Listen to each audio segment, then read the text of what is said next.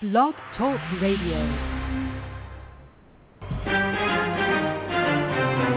This is our common ground, alternative activist empowerment talk radio, speaking truth to power and ourselves. Who are you? You don't know? Don't tell me Negro, that's nothing. What were you before the white man named you a Negro? And where were you? And what did you have? What was yours? What language did you speak then?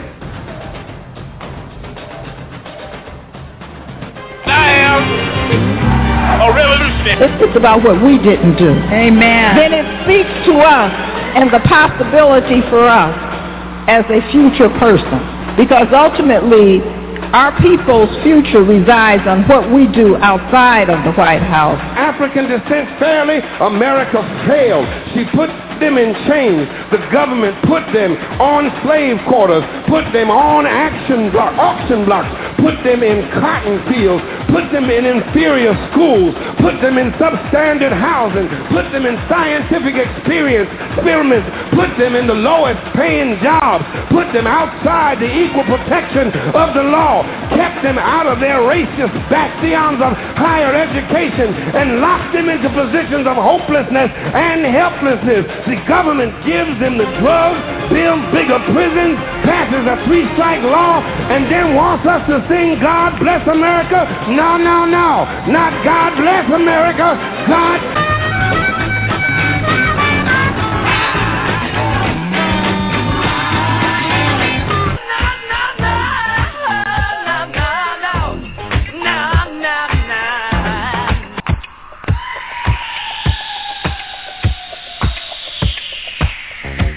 Our Common Ground with Janice Graham. Our common ground, speaking truth to power and ourselves.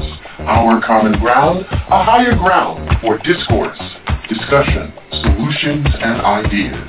I'm Janice Graham, and I'll be listening for you. Talk, talk that matters. matters. Transforming truth, truth to power, one broadcast at a time.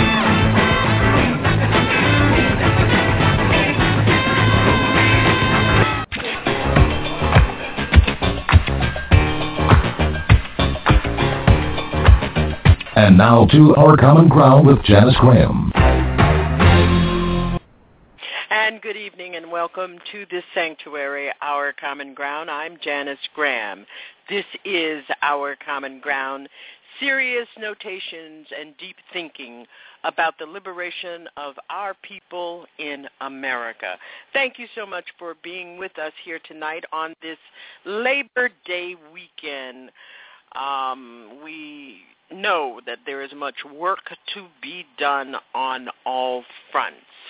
Tonight at Our Common Ground, we're going to be looking at Black St. Louis, then and now. One of our guests, Dr. Thabiti Lewis, professor, scholar, and author, and you know him if you are an Our Common Ground regular. He is a native of St. Louis, and we welcome him back on our common ground to talk about his reflections as a native son uh, of uh, St. Louis, Dr. Thabiti Lewis, author of Ballers of the New School, Race and Sports in America, and a prolific race and gender American, African American literature presenter and professor. He is from St. Louis and he grew up in West and North St. Louis. And recently, in response to the brutal killing of Michael Brown, he wrote an essay published by the St. Louis Post Dispatch addressing growing up in St. Louis from the perspective of his childhood and this tragic tragic event. If you have not read it, you can go to the St. Louis Post Dispatch. The title, My St. Louis Then and Now, and we will be referencing it during the course of this broadcast. We'll talk with Dr. Lewis about his perspectives of its racial history and the hows and whys of the black community of Ferguson, Missouri, which is a suburb. We'll also be talking with, joining us in this broadcast tonight, is Mr. James Clarke. He is the director of the Better Life Community Center of Metro St. Louis, serving youth throughout the St. Louis area, including Ferguson. We'll be look, talking with him uh, and trying to look through the lens of young people who will or will not see our future as a people uh, in St. Louis. Also, we're hoping that in this broadcast, probably in the second page, Senator Jamilah Nasheed, a Democrat who represents the 5th Senatorial District in the Missouri State Senate. She was born in St. Louis as well, where she currently resides. She was elected to the House of Representatives in 2005 and was sworn in in 2006 and served till, uh, until 2012 when she became a state senator. In addition to her legislative duties, Senator Nasheed is a member of the A-plus Schools program. She also crafted legislation regarding the A, A-plus program, and we're going to be talking to her about both her legislative and um, about both her legislative initiatives and her community work. Uh, I do want to make a correction that uh, James Clarke is the Vice President of Community Outreach uh, for the Better Life Community Center in St. Louis. And it's the Better Family Life. I'm sorry. I think a better family life is as is as all encompassing because when you begin to work with family, you certainly begin to influence the total environment. We thank you for being with us, and if you'd like to join our chatters in our live chat room, you can come to blogtalkradio.com backslash OCG, and we thank uh, Thabiti Lewis for hooking us up this afternoon, trying to get you as much information to understand where we are in Ferguson, in St. Louis, what Black St. Louis is all about because it has a very, very rich history. Um, and um, and and when we begin to understand that, if we see it through the lenses of people who are on the ground, people who have experience in how communities and neighborhoods work in this city, then we see ourselves, whether it be in Boston or New York City or Brooklyn or Los Angeles, whether it be in San Antonio, whether it be in Miami. We are so pleased to have all of you with us. And as you know, we always begin this show by talking about becoming informed. And we're going to do some of that. Um, though there has been a great deal of quiet in Ferguson and St. Louis County this week, there remains no peace. There remains no justice. A grand jury still sits out, and we know nothing about what is happening behind those doors or what this prosecutor is doing. We hope that we can talk with Senator Nasheed, uh, Nasheed and and with Mr. Clarke about this prosecutor and the initiative to attempt to get him removed and what who this governor is. So uh, a grand jury still sits. A murdering police officer remains at large, and he goes uncharged. That's where we are. Thank you for joining us and let's get with it. Let's get ready to talk Black St. Louis.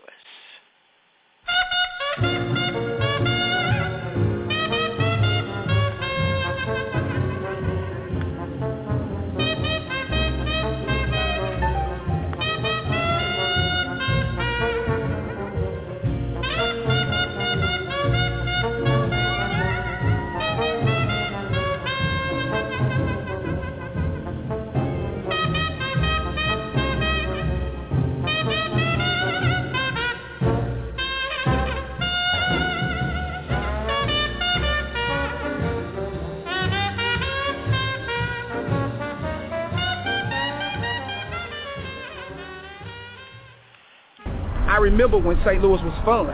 I remember, you know, being able to hang out until 11, 12 o'clock at night. We used to race up and down the block and enjoy. This has been a, a community that has been ran down and it has been taken, a lot of things taken away. You know, one of the most dangerous cities in the world, you know, the hater capital, where, you know, guys won't, won't look you in your eyes. They say if you can make it here, you can make it anywhere. Struggling and make some bad choices, yes that's what kids do. But other places have more support for those kids such that they can get beyond the mistakes that they make uh, when they're in high school or middle school. In the city of St. Louis, sometimes it's a death wish for a kid who makes a mistake. I'm just here to bring the hope back because that's one of the key things that's missing in the city. You're not lacking pride, you're not lacking capacity, but you're definitely lacking in hope that nobody could get a hold to, you know, as far as discipline. She used to talk to me a lot, and then after a while, she just went her own little turn, like in life, out the streets with her friend. I had just lost interest in helping Precious, period. But it was like that good, because there were people she didn't know, people that didn't care about it, people that I just see coming to school. And so it was like, they got the worst. Well, I was forced out of the house because my mother like everybody else, mother in the neighborhood was on dope. And um, I guess my last Christmas at home, I didn't get anything, and uh, I went two doors down to a friend's house and cried or whatever, and uh, I saw my Nintendo down there. And people say, how do you know it's yours? Because I saw the fucking name, my name on the present. My mother saw all my Christmas gifts that my father bought. She sold them for crack. Not even on the same street. She didn't have remorse enough to go pawn them or nothing like that or whatever. At the grand opening, he was pleased to discover the staff decided to name the playground after him for his diligence. As I sat there sharing ideas with this young boy and the suburban kids, I could see more than just hope for St. Louis. I could see a generation dedicated to helping each other. No middlemen, no politicians, no hidden agendas. Just kids turning a dusty old vacant lot to a place where kids can intersect connect, and play. We've watched it for many a years. And this is your time as somebody from this city take a stand and not wait for the government, not wait for the police, not wait for a third party to make a difference. I think we have to be honest with each other. I think number one, we have to be honest to say what the real issues really are and put them on the table and then talk collectively about how we solve them. We can make a small impact and then another small impact and another small impact and continue to change the way people think and the way people act. And it's all in defined as like a puzzle, the light thing. Everybody has a specific place that they fit in. People are finding this part of the St. Louis and saying, wow, I didn't know it happened. Uh, so it's, uh, it's a new day. It's a new day for our city, so I'm very hopeful this guy's creating a situation where I can live better off my marketing, off my distribution, off my, my, my intellect, and off my looks. You're listening to Our Common Ground with Janice Graham, transforming truth to power, one broadcast at a time. Thank you for joining us on Our Common Ground. Tonight, we're visiting Black St. Louis. Author, professor, scholar, Dr. Todd B.D. Lewis is joining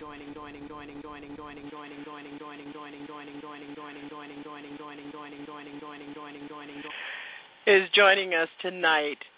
Dr. Lewis, thank you so very much for coming back on Our Common Ground. We welcome you and greet you with a great deal of love. Thank you. Be part of the program again. Thank you for having me. Well, you know, one of the things. Um, you're, you, uh, by the way, congratulations on uh, coming out of the box on your piece, uh, then and now. Your St. Louis, then and now. Uh, it was a great piece. It was good for us as we sit on the edges of our chairs uh, all across the country, trying to understand just what the heck about this community tell us about the St. Louis that you know, that you understand through both your scholarship, you understand through your childhood, and you understand you, you, you taught for a while in St. Louis. Uh, yeah. Um, thank you for the opportunity to uh, share some of my reflections and ideas. Uh, certainly, as these things were taking place and having conversations and being right here um, at this moment, at this moment, it was very difficult to spin into the sort of um, you know an essay that would just sort of reflect this outrage. But I just I really believe that there needed to be a sense of this is not an isolated moment. Um, there there's a trajectory that has occurred, and we all know that whenever we see things like this happen, it is not just about St. Louis, all right. But you you you you asked me to uh, talk about my childhood, and in the essay, much of what I was speaking about these notions of this very divided city, where uh, you have the south side of the city that um, is certainly thought of as uh, where you know whites are inhabiting, and the north side of the city where blacks are inhabiting, and um, the county is certainly, uh, for me in my childhood, the space that one uh, moved into, you know, for temporary visits. It wasn't a place that um, that one thought about as, you know, this would be home, and there was always this trepidation of what would be the interaction with the police uh, from the standpoint of do you you don't belong here or do you belong here, and um, so those things impact you even as an adult, whether you have a PhD, whether you're you know earning uh, mm-hmm. uh, mm-hmm. good money, and you know I'm you know often even in this short you know in this re- recent return you know, I may be we may be running late for for ice skating or tennis, and my daughters will say, "Why won't you speed up?" And and I just say, you know, and I, I I'm ref, I'm listening to them, and I'm thinking, wow, you know, I'm really conditioned to make sure that I do everything to make certain that I don't, you know, run into any problems. And um, and and and there's no, you know, and here I am at a point in time where I know there's no issue of, of insurance, license, registration, uh, you know, uh-huh, any of these uh-huh. things. But And you're living in the shadows dynamics. of a repress of a repre- uh, oppression and repression of your of your childhood. Well, yeah, I think so. I think there's a large component. I mean, certainly, um, always, you know, the willingness to step outside of my immediate environment, but a very clear knowledge that um, that one is uh, is an outsider in those spaces. And Mhm. so, um, while I certainly feel privileged and I don't feel uh, inhibited at all, I'm very Mhm. much aware of making certain that um, you know I keep everything that I make sure that I one takes care of that. And so I'm always I'm always conscious of well, you know what what is what is the dynamic for someone who maybe they don't have some of the privileges that I do, you know. Um, Mm-hmm. mm-hmm. and so, uh, so, so you know, these things are very real. And so, as you just Mhm. as you just mentioned, uh, when people say, "I don't understand what's happening in Ferguson," well, then they must not be living in you know the world that we're all living in. And it's not just about Ferguson, St. Louis, Mhm. Ferguson, Missouri. It, this is Mhm. nationwide, you know. And Mhm. I think what, what, what you see when people's anger is a re- is a response to a Trayvon Martin and you know uh, many other incidents throughout the uh, throughout the country uh, regarding Yeah. this sort of uh, dynamic that has Mhm. made legitimate this notion of black men as somehow threatening and fearful. hmm hmm You write in the piece, um, I am surprised but not shocked that the situation is currently at full throttle. The tension has been mounting for quite some time.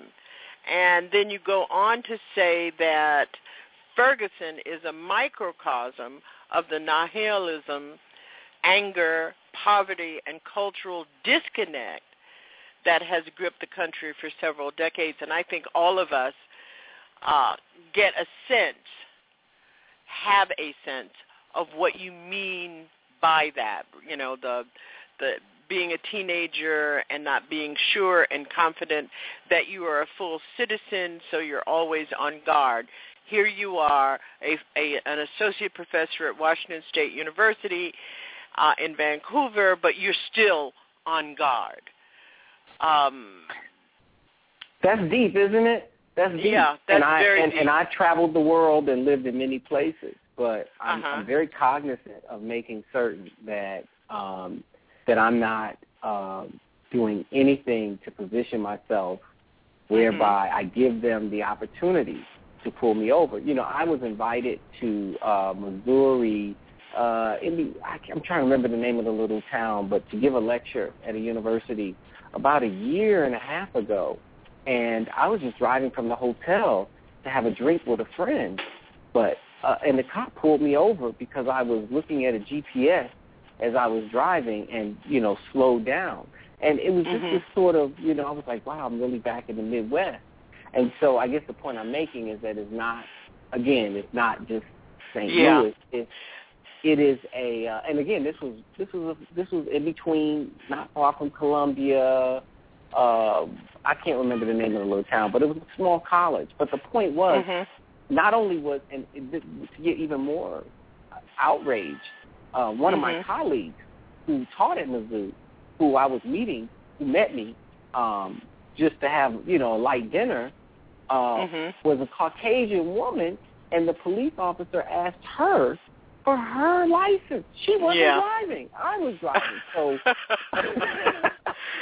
I, I you know, I grew up in the Deep South. I feel of what it understand these things very intimately. I want to bring James Clarke, who's the Vice President of Community Outreach um, at the uh, Better Family Life, Inc. community. It's a, com- a network of community centers and social service uh, in St. Louis.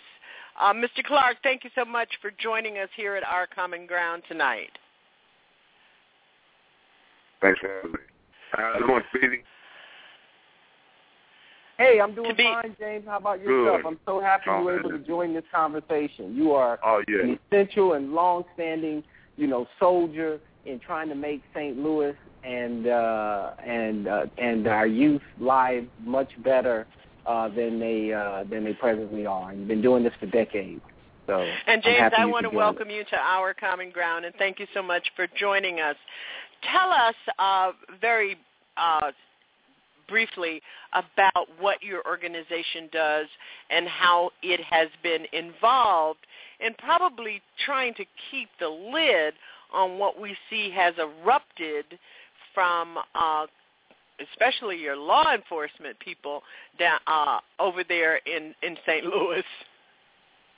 Well, Better Family Life, we're a um, 501c3 nonprofit community development agency that believes that the family is the single most important unit that makes up society.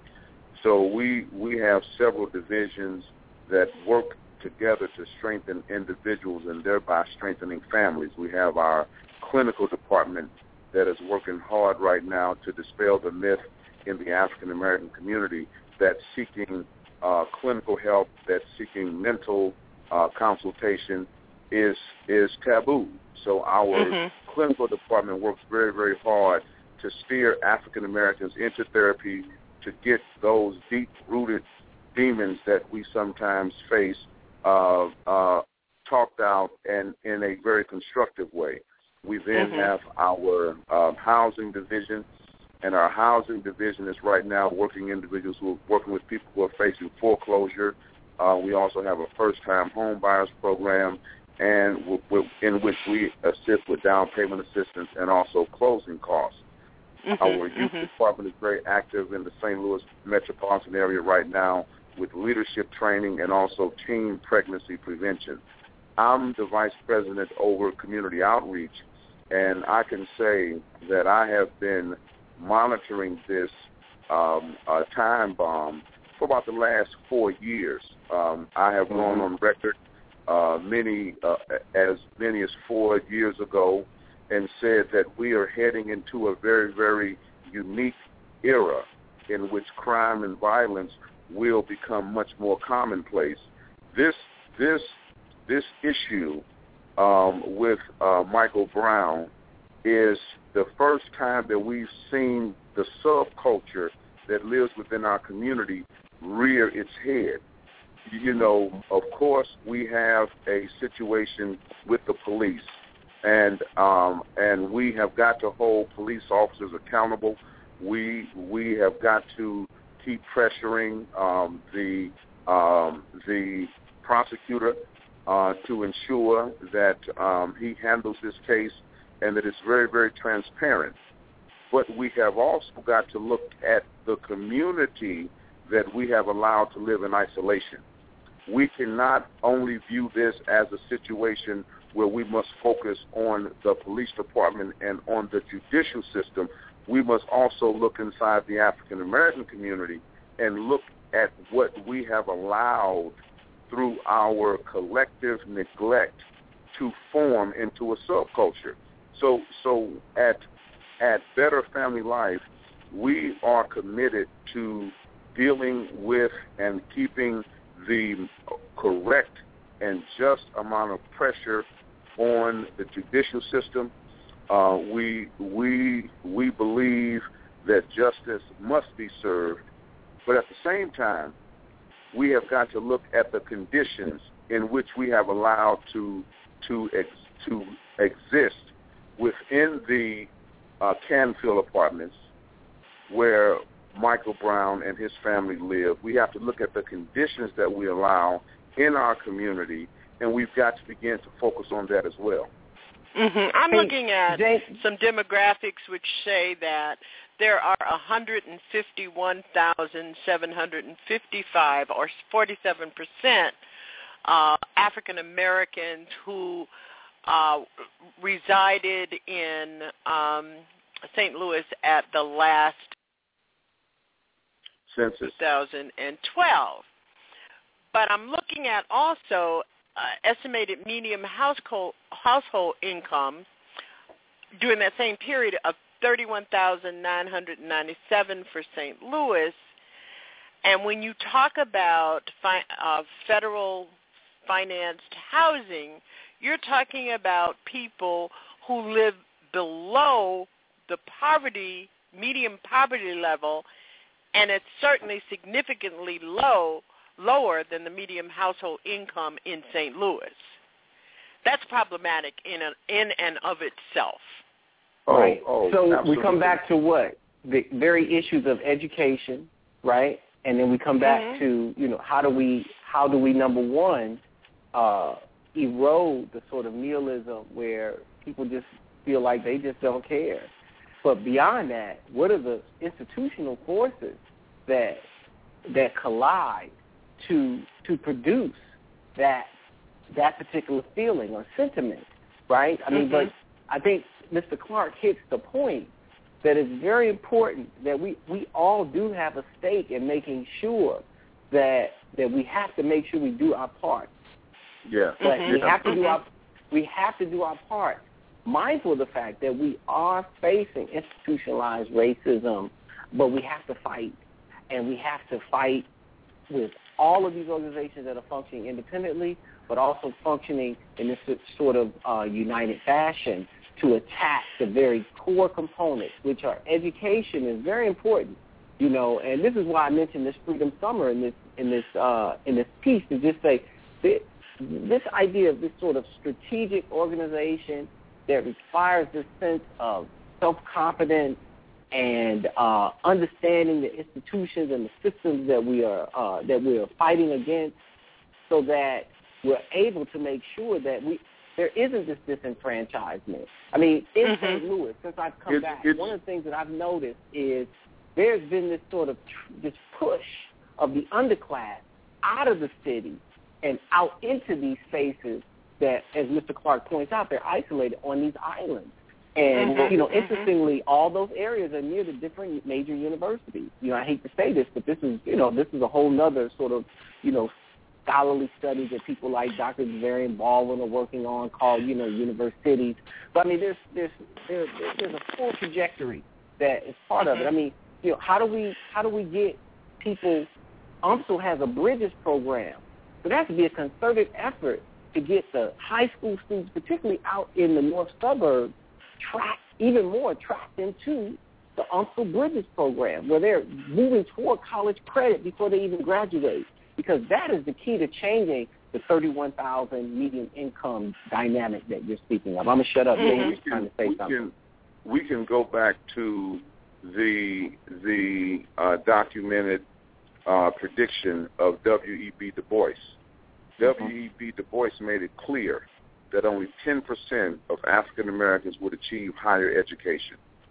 He said that it was incumbent upon the 10% to reach back and share information with the 90% because if they did not look out for and protect the interests of the 90%, the 90% would begin to live in isolation. They would have no sense of upward mobility, and they would become hopeless. And they mm-hmm. would begin to form a subculture that would not only undermine what the 10% has achieved, but this 90% could bring America to its knees. That's mm-hmm, the era mm-hmm. in which we are in right now. When when when when we talk about the the 10%, 10% has got to reach back into the community and and inspire individuals to go and achieve higher ed- education. Yeah. They have Let got to reach back to and, see.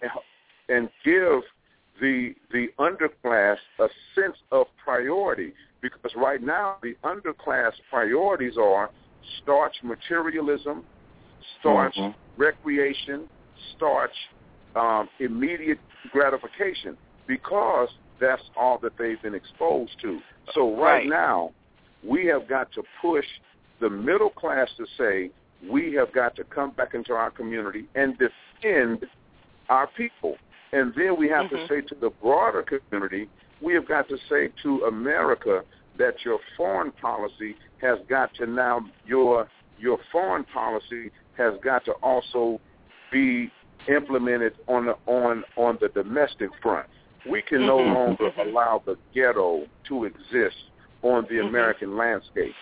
hmm Which is why in this country, for those of you who are living, the United States spent more than $290 million in the restoration of Europe after we bombed the hell out of Japan and bombed the hell out of Germany. And look at the economies of those countries. And we have got to insist that there be a Marshall Plan for the black nation. And and and, And, there's some reason, James. Let me ask you a question. And Yeah. and and and and Thabiti, mm, you you know how I go, so you just jump right on in. But there are some recent policies around housing, around social service, around education that has become incredible impediments. I'll give you one, and and James, you just mentioned this. It's called the mobile housing voucher. One of the ways in which cities have architecturally moved black people out of the way of the extended downtown development is by giving them federal vouchers where they can go live anywhere, knowing full well that in the community that they live in after gentrification, there will be no housing for which they are eligible. Voucher won't cover it. So they have sent them out for suburbs. In Boston, it's New Bedford, Massachusetts. Boston, Massachusetts. In St. Louis, it's Ferguson. It's Columbia. It's some other places except for they did it in a way to make sure that the housing where they were going was going to be segregated. And that created new kinds of ghettos for a new True. culture of black people. and and that's where we've got to begin to do effective outreach. It is it is incumbent upon social service organizations to invest in outreach initiatives that literally go door to door and deliver resources directly into the homes of the people who need help the most. See, we we we are at a very very crucial moment right now in in, in America, and and and while we focus on the tragedy that happened to Brother Michael Brown, my heart goes out to his family. I have met with with his family on a number of occasions. His family participated in our Peace Fest um, annual event uh, last Sunday. So so I'm we are in full support of justice, but we have got to look at the individuals who stood up. See, these were not middle class African Americans that stood up. These mm-hmm. were not the pastors. These these were not the the individuals who are now posturing themselves. The people who st- the ones who had the guts to stand up have been have been systematically taken out of the narrative. Now they have they have receded back into their homes while everyone is protesting and marching and getting camera time. But I guarantee you this: piss this element off again. and in three, all right, no, Mr. Mr. Clarke, piss them off again. No, sister, I was at a town hall I meeting gotcha.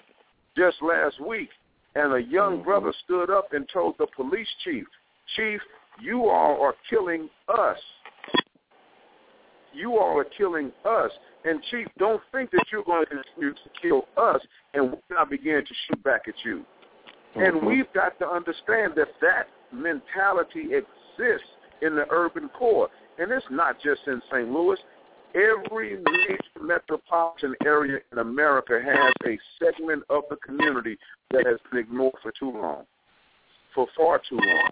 And now they have morphed into a subculture, and now that subculture is festering. We we have got to understand this thing. It's the subculture that we've got to focus on in this whole discourse, not the marching, not the protest. There's a segment in our community that is tired, angry, frustrated, and very, very volatile. We've got to go into those neighborhoods and we've got to bring the resources, we've got to bring the love, and we've got to cultivate that segment of our community so that they feel a part. See, mm-hmm. and, and, and it's us, it's African Americans. We treat we treated the people that lived in the Canfield apartments like germs. We mm-hmm. didn't reach out to them. The churches did not go there. Educate. Let me tell you a story that happened with a group of young ladies representing a sorority. Okay, a a news reporter friend of mine caught them walking down the road with their with their Greek letters across their chest, their their um, gloves, their uh, brooms, and their shovels. About five of them. She said, "Oh, ladies, can I put mics on you? And when you walk in, I want to catch you engaging the residents, right?" So these five sisters, they all they put on the channel, the news, uh, the news organization's microphone, and they walked into the Canfield apartments. Walked up to a group of young ladies, about eight of them. Two of them had their young children. They were bouncing them on their knee. And the young ladies walked up. My name is Ashley. My name is Brittany. My name is Sheila. And we're this Greek organization. And we came to help clean up. One of the young sisters said, you all never came here to teach us how to get in college. You all never came here to teach us how how to read. You all did not come here to help us understand how to better our lives. So please don't come here today to clean up. We can do it ourselves. Thank that's you. That's where Thank that's you for where saying that, James. Oh yeah, it was a very, very powerful piece. That's a that's a powerful piece. story for us. Yes. Very, very very instructive. African Americans, we have got to look at ourselves in the mirror right now like never before. I'm in Miami right now with Tracy Martin, the father of Trayvon Martin, working with his his foundation here. Then I'm going back to St. Louis. Tracy understands fully that African Americans, we've got to put just as much energy and effort into protesting and mobilizing when there's an African American finger on the trigger. Mm-hmm. Because in St. Louis, every day since Michael Brown was killed, there have been murders in St. Louis that have gone Uh-huh. that have gone unprotested, that have gotten no community response. So I agree with our outrage and our passion to hold them accountable, but we have also got to look at it and say we kill each other every day, and we say And we have to have a no violence tolerance, uh, no no tolerance violence uh, policy within our own communities and within our own culture. yes. You're right Mhm. about that, James. So- You're right. There So- was so- there was so- breaking news today out of St. Louis that an officer and a veteran by the name of Dewan Gore of the St. Louis Police Department was suspended without pay and faces charges after a Hello. Sister, you- yes. during a confrontation. I do note for all of you who are listening that Officer Darren Wilson is white. Officer Gore is black. Wilson didn't do a report, nor did Gore do a report. And um, but Wilson has been suspended without pay and faces charge of second degree assault. That does not say that he is not a, a Darren Wilson, and it does not go to say that he is not a Mike Brown. Yes, sister, I'm- I'm- Unconvolute that. I, I didn't hear. I don't think Thabiti and I heard uh, the situation because there was a little uh, static. Um, so, Oh, so I see. we didn't hear it. But okay, you- this you- is a black know- police officer who Mhm. assaulted and broke three fingers of a black 24-year-old black man in St. Louis. He was suspended without pay and faces Yes. charges of second-degree assault. And I Yes. hope that Dewan Gore is his name. He understands that he is Mike Brown. He just wears a uniform.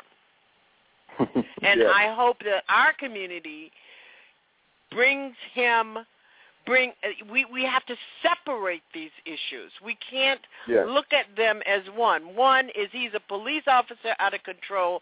The other he's a police officer who is facing pol- a policy and rules and sanctions different from a white police officer who murdered a man in cold blood while he had his hands up. Yeah. Now, now, sister, just a point of clarification. Those are two different jurisdictions, and they have I two understand different that. prosecutors. Okay.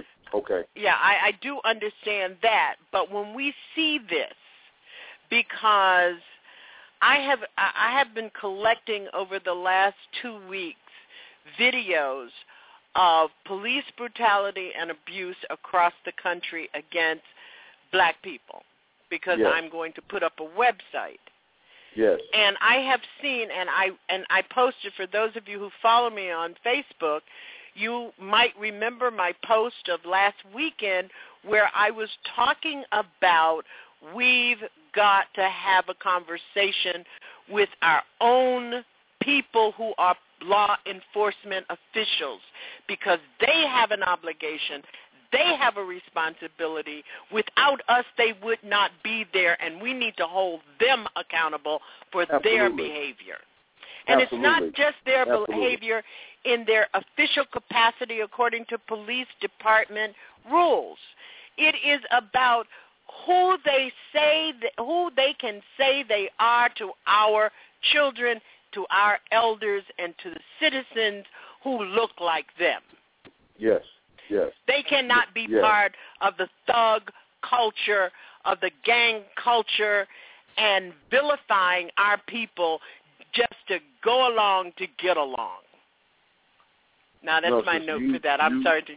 No, you you you are absolutely right, and we have African Americans police officers in the St. Louis uh, metropolitan area. There is a brother, Major Ronnie Robinson, who has been on the front line, and he remains on on the front line. He's being totally transparent. Uh, uh, Ronnie Robinson has served as a St. Louis City police officer now for over 25 years. Uh, he worked his way up through uh, the ranks. So so I don't want it to go undenoted that we have some Yes. very very focused and some very very strong African American police officers in St. Louis City as well as in St. Louis County. So we cannot allow this moment to come and go and not use it as a point of pivot. See, too often these are just protests that come and mm-hmm. go. We need some concrete things to come out of this. And and I think that that one thing that we have got to understand is that as African Americans, we can no longer ignore and and disregard when there's an African American finger on that trigger. We cannot Ab- do that. absolutely, absolutely. We have got Be- to be just as angered when a black person pulls the trigger as we are when anyone else, be it law enforcement, citizens such as George Zimmerman. Also, I'm Mhm. very, very happy when I heard um, that uh, Rick Ross, P. Diddy, and other rappers have done a song in tribute to Michael Brown. Now, Well, we we've got that tonight. Yes, we need for those individuals to now begin to change the narrative of their music. See, Yeah. because because I'm here right now today with with Tracy Martin, and he's talking about reaching out to them because the narrative of their music paints a very vivid picture of killing in our neighborhoods. A- So absolutely, is- it does. so this is a very, very, this is a very, very important moment, not just in American history and in world history, but for the African American community. We cannot just sleepwalk through this and That's go right. home with tired feet from protesting. We've got to begin to treat each other better. We've got to begin to love each other better. And so we can command. See, you either command respect or you demand respect. We have got to command respect. And we my mother taught us people will only respect you to the degree that you respect yourself. And people will disrespect you only to the degree that they see you disrespecting yourself. As African Americans, we can take my mother's message and internalize it. We can command respect as we begin to to respect each other. Absolutely. Let me check we are- to see on- yes, ma'am. does four minutes. Senator Masheed, are you there? Four four three, Senator Masheed. Nasheed. I don't think that's her. Um, uh, you're listening to Our Common Ground, and our guests, Dr. Thabiti Lewis and James Clarke, both natives of St. Louis, and we're talking about Black St. Louis, and we've gone into a zone of talking about black respect, commanding it, demanding it, facing the beast in front of our community. I'm Janice Graham. This is Our Common Ground. We're going to be right back. Yes, Jan- yes, Janice. Speedy. right right Yeah. Now, I don't want TV, but right here. Put your flags in the air if you don't really care. We need justice, yeah. We need justice, yeah. I heard he surrendered, but we all saw how they did him. Television broadcast a confused country. I'm a resident of a nation that don't want me. What's done is done, the town erupts in fury. And I'm already hearing about this lopsided jury. Three faces like his, the rest another story. A lot of motherfuckers need to act more worried. The revolution has been televised. If I sit here and don't do nothing, homie, that's genocide. Fuck that, we have arrived. And who cares who ain't on our side, cause we on our own. How you preach peace to a family that just lost their own. My Brody gang just bagged my line like we gotta do something. All that marching in that peace ain't gon' fucking do nothing. Fuck it, mama, I'm sorry, I'm ready to raise the police to let the animals out the cage. Oh Lord, it's Politics can save the future. Like we all got shot, we all got shot. Throwing our guns and let 'em shoot us. We all we got, we all we got. God ain't put us on the earth to get murdered. It's murder. God ain't put us on the earth to get murdered. It's murder. Don't point your weapons at me. Stand up. You're listening to Our Common Ground with Janice Graham, transforming truth to power, one broadcast at a time. Like that's what you want to do.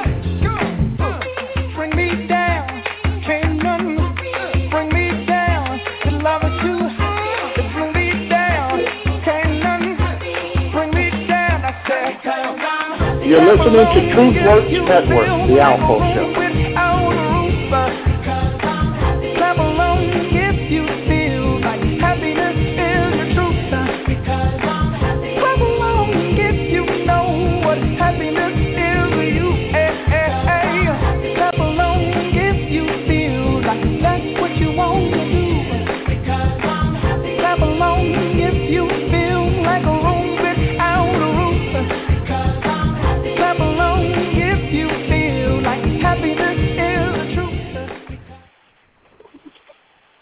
Fire as we keep our hands up high and scream for justice.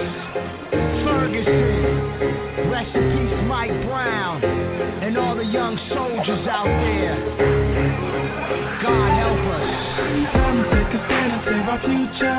Like we all got shot, we all got shot. Throwing up our hands, don't let them shoot us. Cause we all we got, we all we got. God ain't on the earth to get mad, it's murder. God ain't placed on the earth to get mad, it's murder. So put your weapons at me. Seen the pictures, feel the pain. Scandalous how they murder son. Tired of them killing us. I'm on my way to Ferguson. Talk to Tip, I talk to Diddy. Then my brothers walking with me. Mothers crying, stop the rise. We ain't got a chocolate city. I seen Cole out there. Felt I should go out there. They left that boy four hours in the cold out there. They killing teens. They killing dreams. Yo, come on. We gotta stick together. You're listening to Our Common Ground. In our 2014 season, Black America, a state of emergency. God ain't put us on the earth to get murdered, murder. Thank you for joining us here at Our Common Ground tonight. Follow us on Facebook and all social media, including Twitter, at Janice OCG. Our Common Ground, each Saturday, 10 p.m. Eastern Time, speaking truth to power and ourselves. And we thank you for being with us here at Our Common Ground tonight. Um, we are with Dr. Thabiti Lewis, who is a native of St. Louis and wrote a piece in the St. Louis Patch Post Dispatch. Um, my St. Louis then and now we're talking about his his childhood and adulthood experiences and James Clarke. He is the Vice President of Outreach at Better Family Life Inc which is a community, a network of community centers, and he's going to have to leave us. But James, before you leave, James.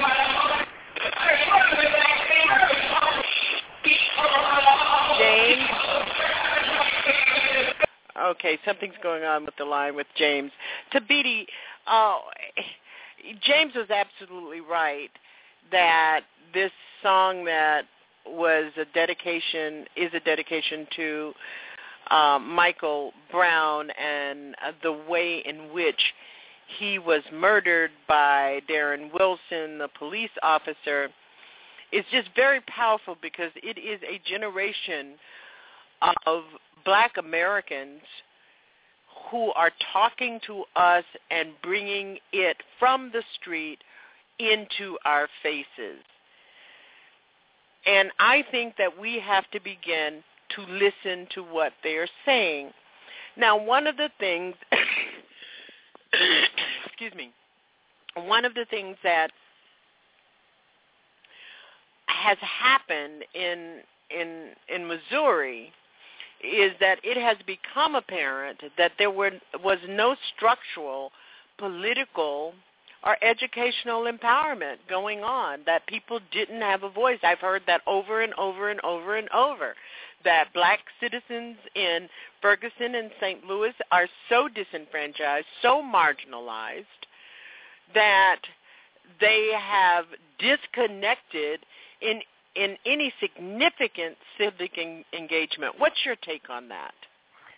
Well, I mean, uh, this is interestingly, this is one of the hello. Oh yeah, this is one of the wealthiest cities in the country, and there's a lot of old established wealth.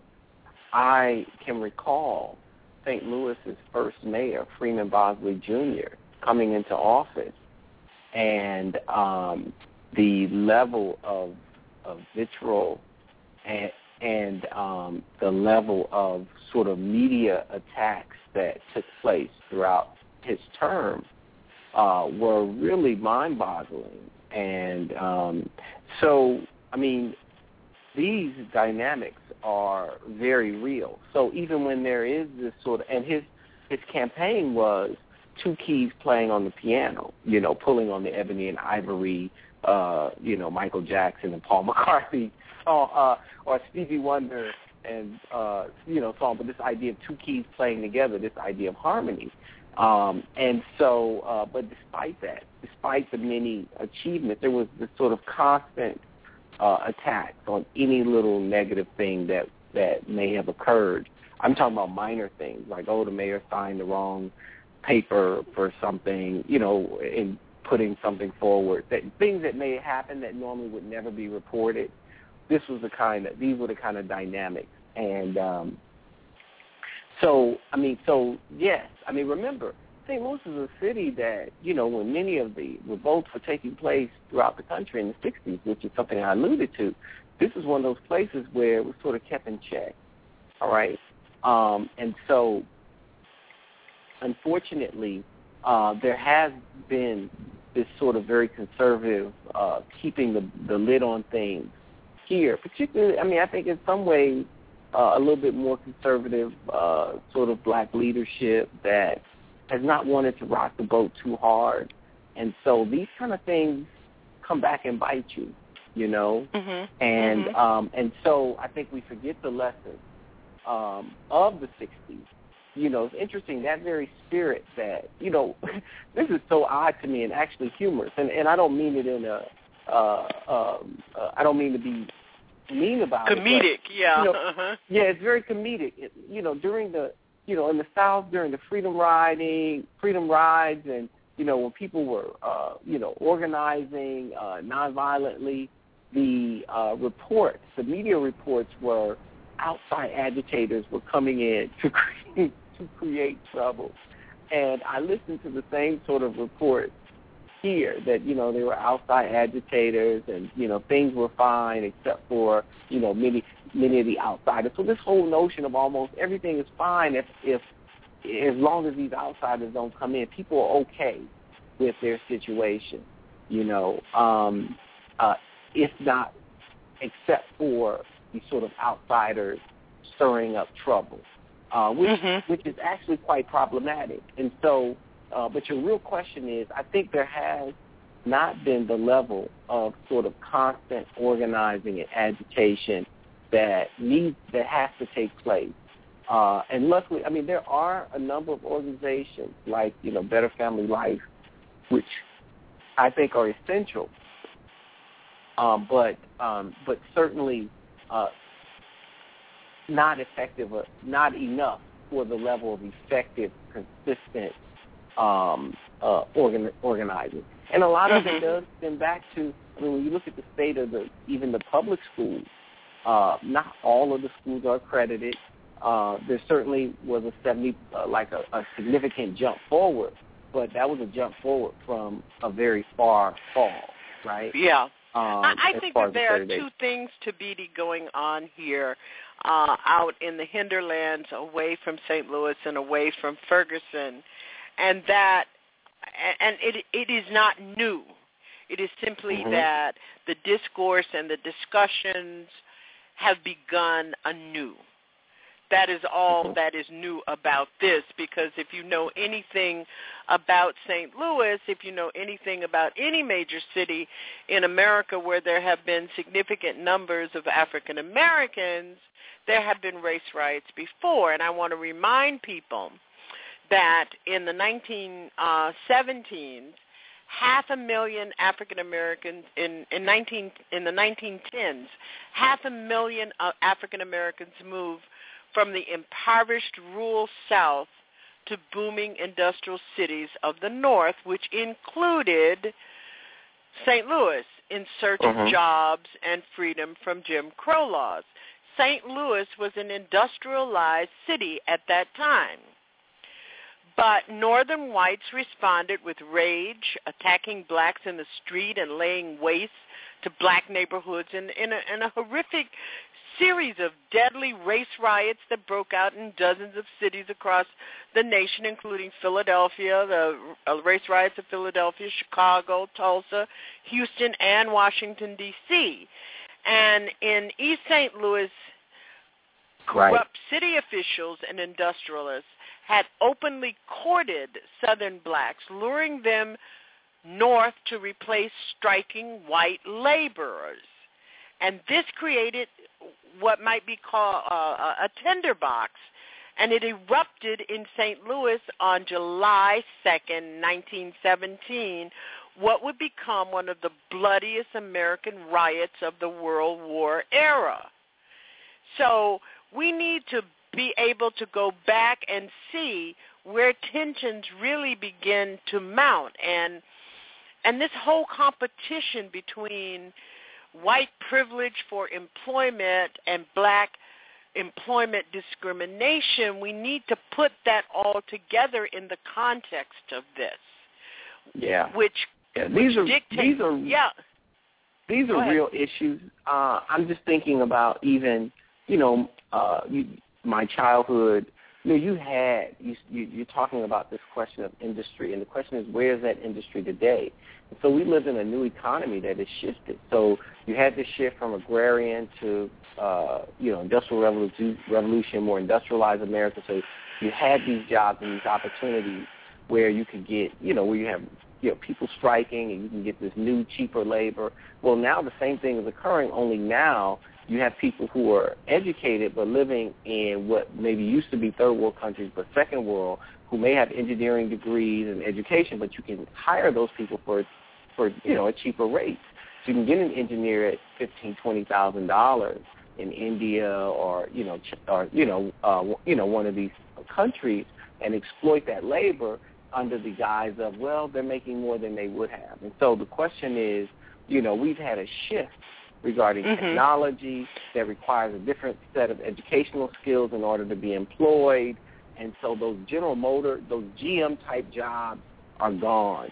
And that has had a huge impact on eroding the some Mhm. of the stability within the urban American centers. And so those parents that may have been, you know, working class, but say someone like my father, they could own a house, a car, support three or four children, uh, those things no longer, um, those sort of opportunities no longer exist. And Mhm, so, mhm.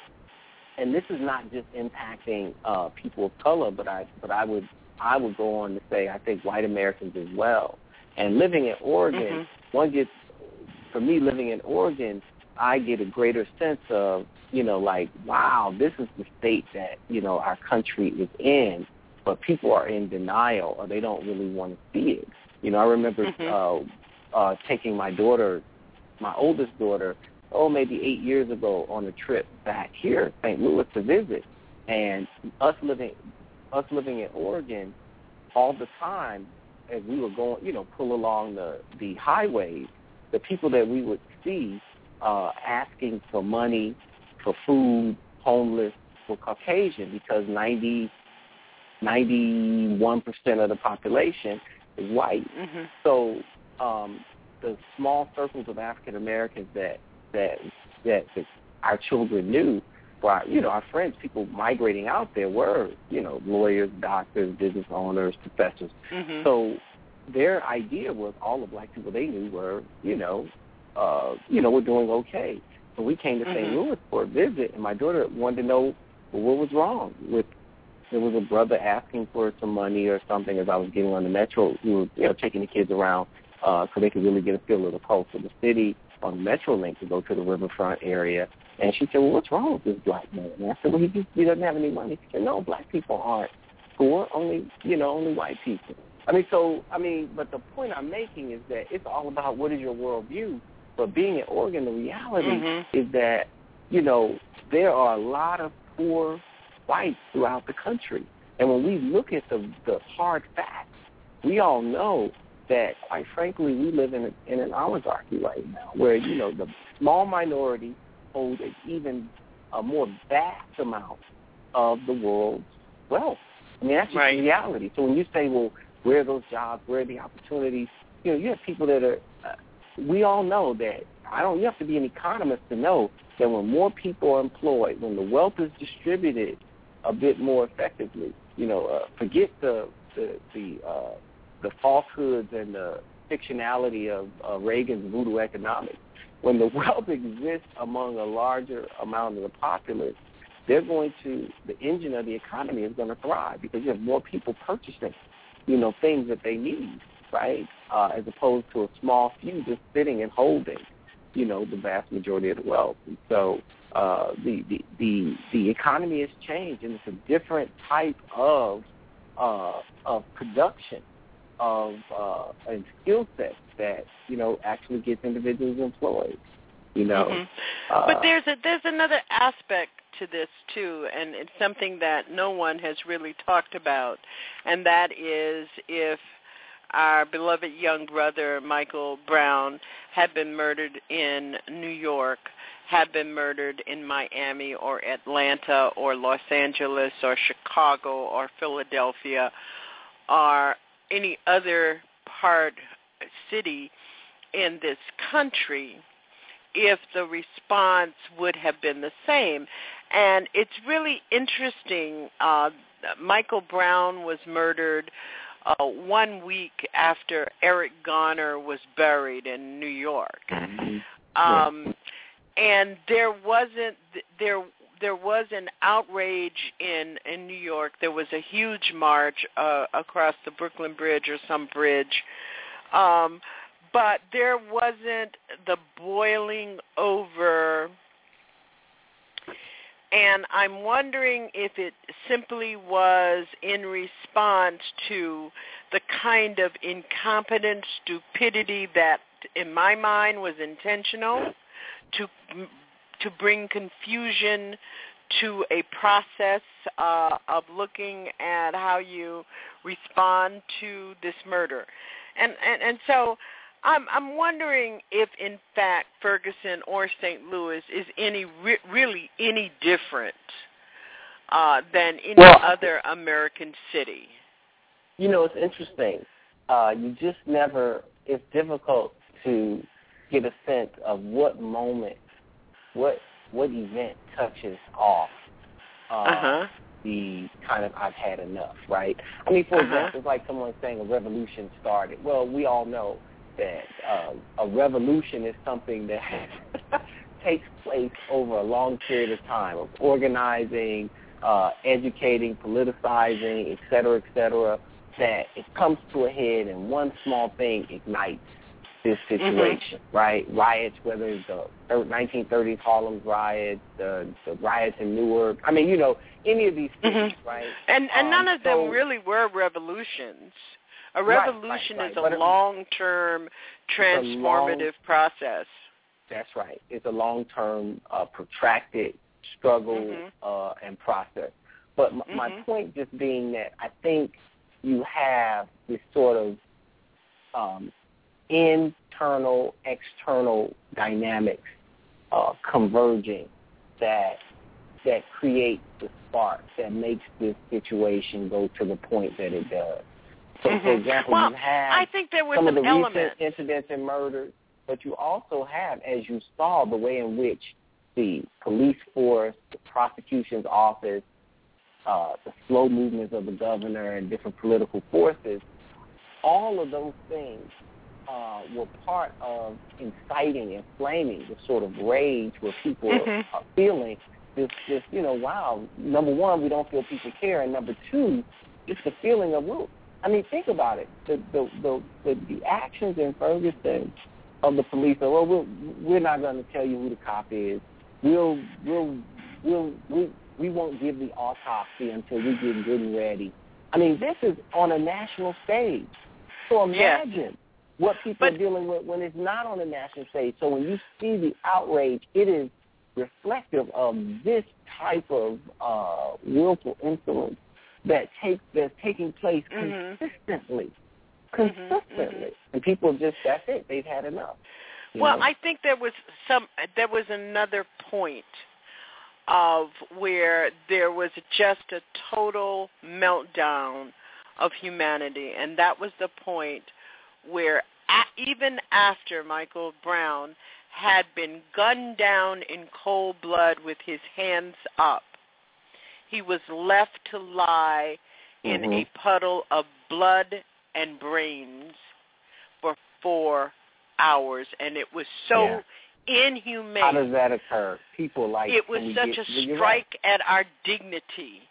It was such a strike at a respect for human life and black life that it just was like uh, uh, uh, a, a woman in, sitting on the front row in church, and after a while she can do nothing but scream. And that's what we did. We screamed.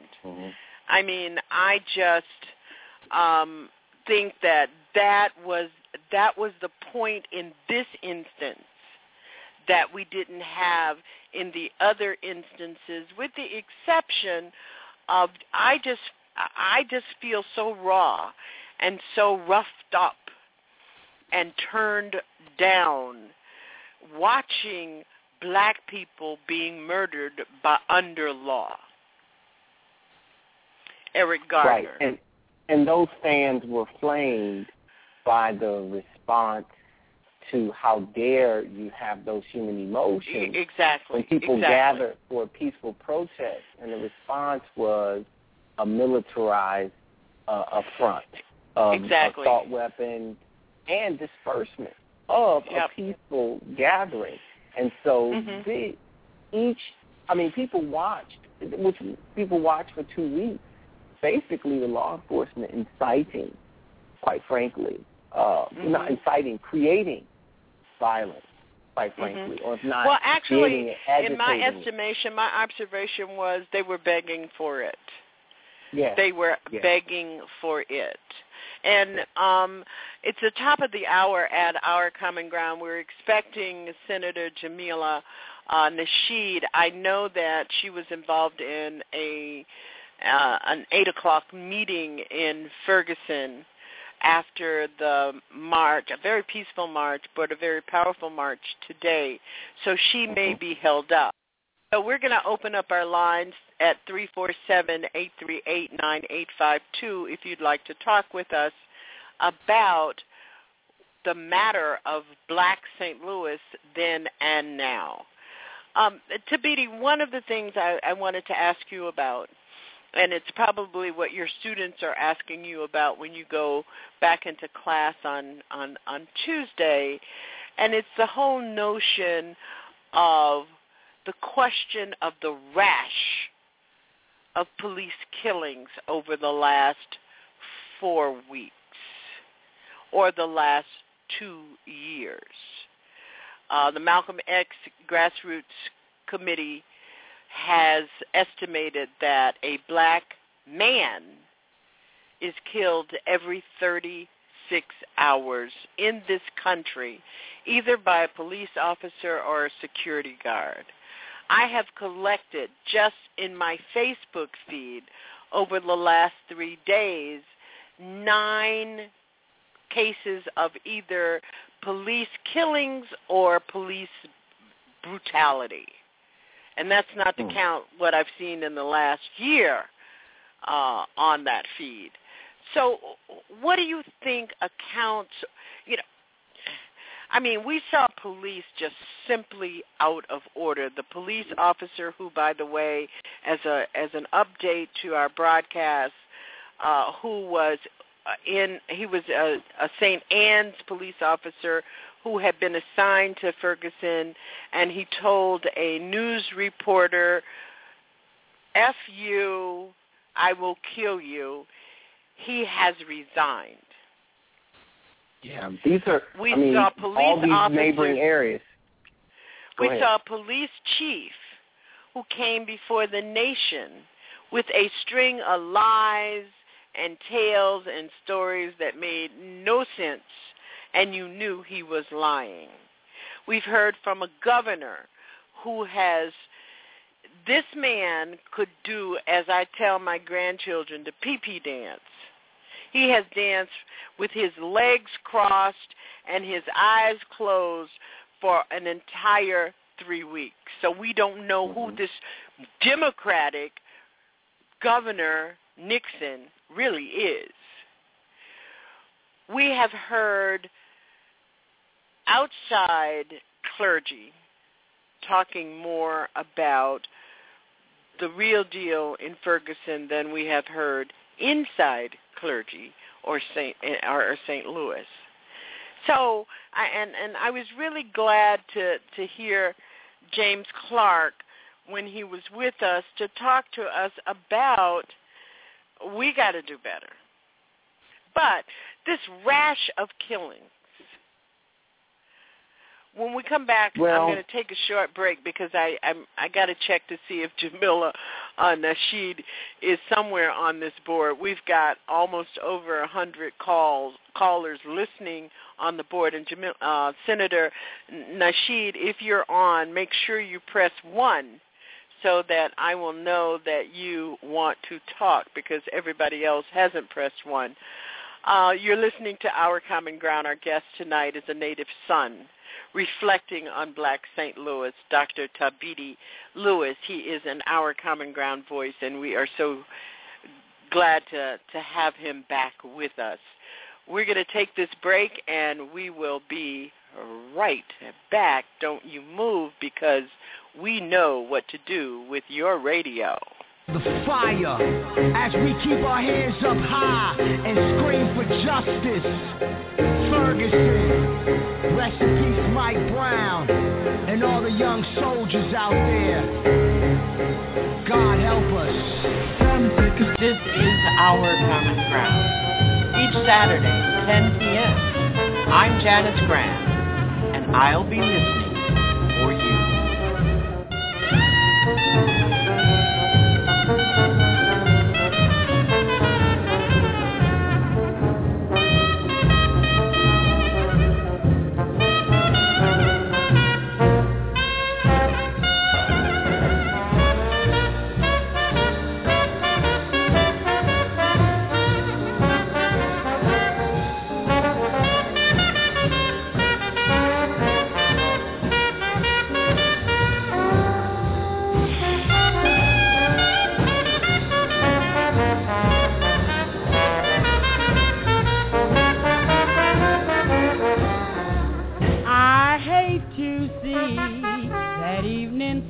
Sun go down. Yes, I hate to see that evening sun go down. Cause it makes me feel like I'm on my last go round. If I'm feeling tomorrow like I feel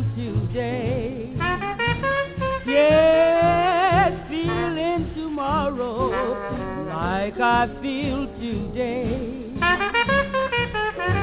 I'm gonna pack my trunk and make my getaway.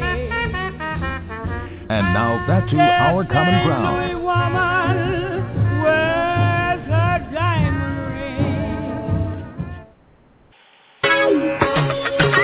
India Declare. Real, raw, and right now. Join India Declare Real, Raw, and Right Now. Fridays and Saturdays, 11 a.m. It's the I Declare Friday and Saturday brunch. If you want your news real and your talk raw and right now, it's Friday and Saturday. India Declare at the I Declare brunch. Real, raw, and right now, India is live. Friday and Saturday morning, 11 a.m. The I Declare Show with India Declare. on Blog Talk Radio. India Declare, real, raw, and right now. We invite you to join Peter E. Matthews on Soul Emergence, Tuesday nights, 9 p.m. Soul Emergence at TruthWorks Network. Where reconciliation is the tool of revolution. Soul Emergence with Peter E. Matthews, only on TruthWorks Network, the Black Voice Collaborative.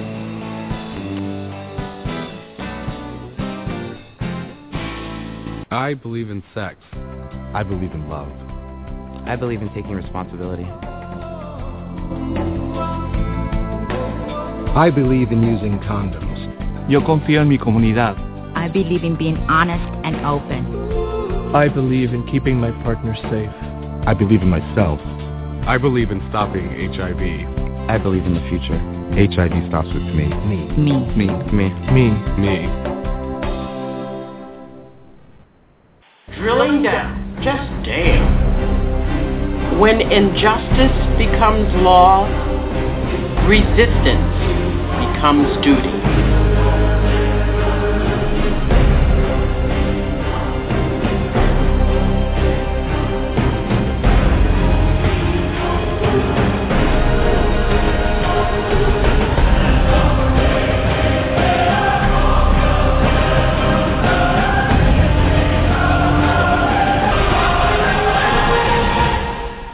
This is Alpha, hosting the best of Pushback Talk Radio. The Alpha Show, only at TruthWorks Network. Fridays. We rush into battle. We're soldiers. We get hurt in a fight, we suck it up, and we hold it down, and we don't question. Over a cliff. Or did that only apply as long as Liv didn't have any flaws?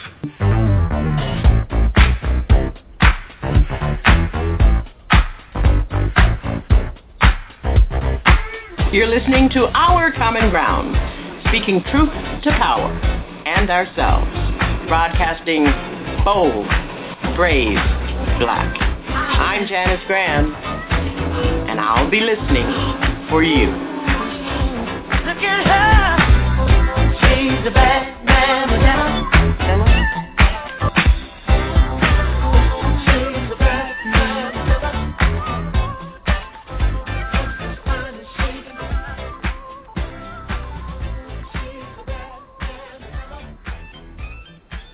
And we thank you for being with us here at our Common Ground tonight with Dr. Lewis Thabiti, who's back with us, and we thank him very much.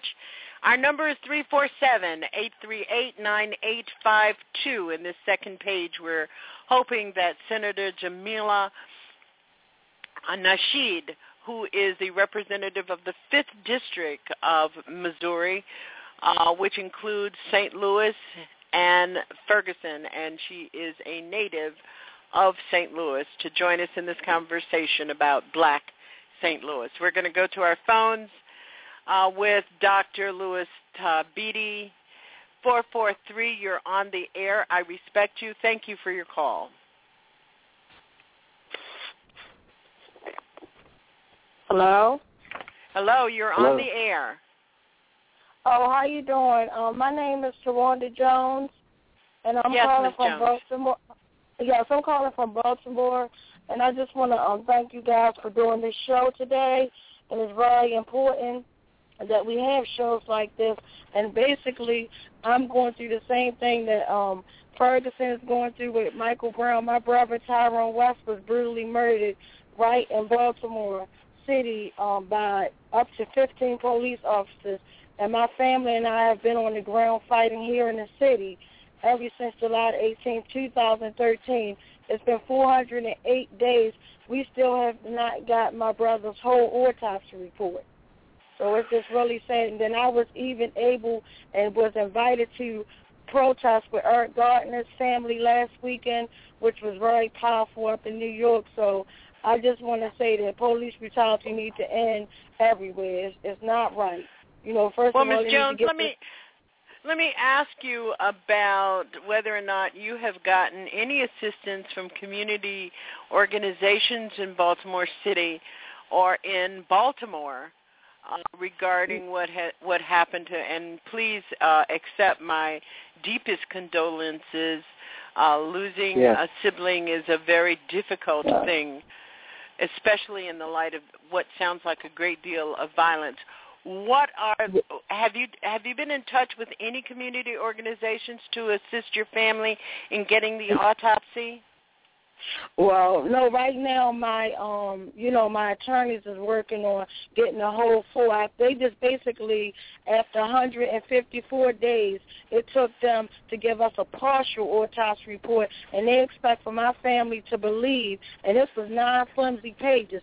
They expect for my family to believe that my brother had died of a heart attack and dehydration when the events leading up to his death, my brother was healthy and as an ox, you know, the healthiest man in my family, and me and him was eating dinner, and he was drinking water and everything, and it's even a bottle of water on top of my vehicle. They hid my brother's body for five days from my family. He's riding in my vehicle. He was stereotyped, pulled out of his car, beat to death, tased, mace, pepper sprayed and everything.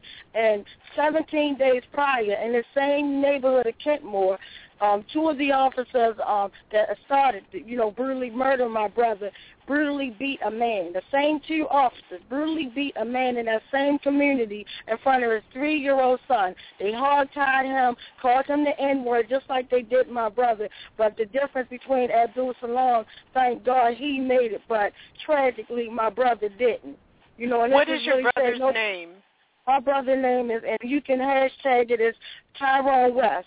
You can go and you can just it's it's just so it's like the biggest thing here in Baltimore City. If you just Google Justice for Tyrone West, or you can go on Baltimore B L O C, and you will see all of our protests. We started something called West Wednesday that we started initially right the first week when they brutally murdered my brother and hit him. We've been out there protesting through last I mean through the you know the summer when it happened all the way through this summer, and we had a horrible winter, and nobody in the community has really like pulled with. Like we done had like bits and pieces, but we have no like persons like really back in my family. Like every now and then somebody might stick their hand, and we had like thank God Delmar Coates he came then, you know. And uh, he basically stood in solidarity with my family and whatnot. And we have like, you know, but we have really nothing's been transparent. We have no help, so we're doing everything. Like it's just so sad. Nobody's family should do what we're doing.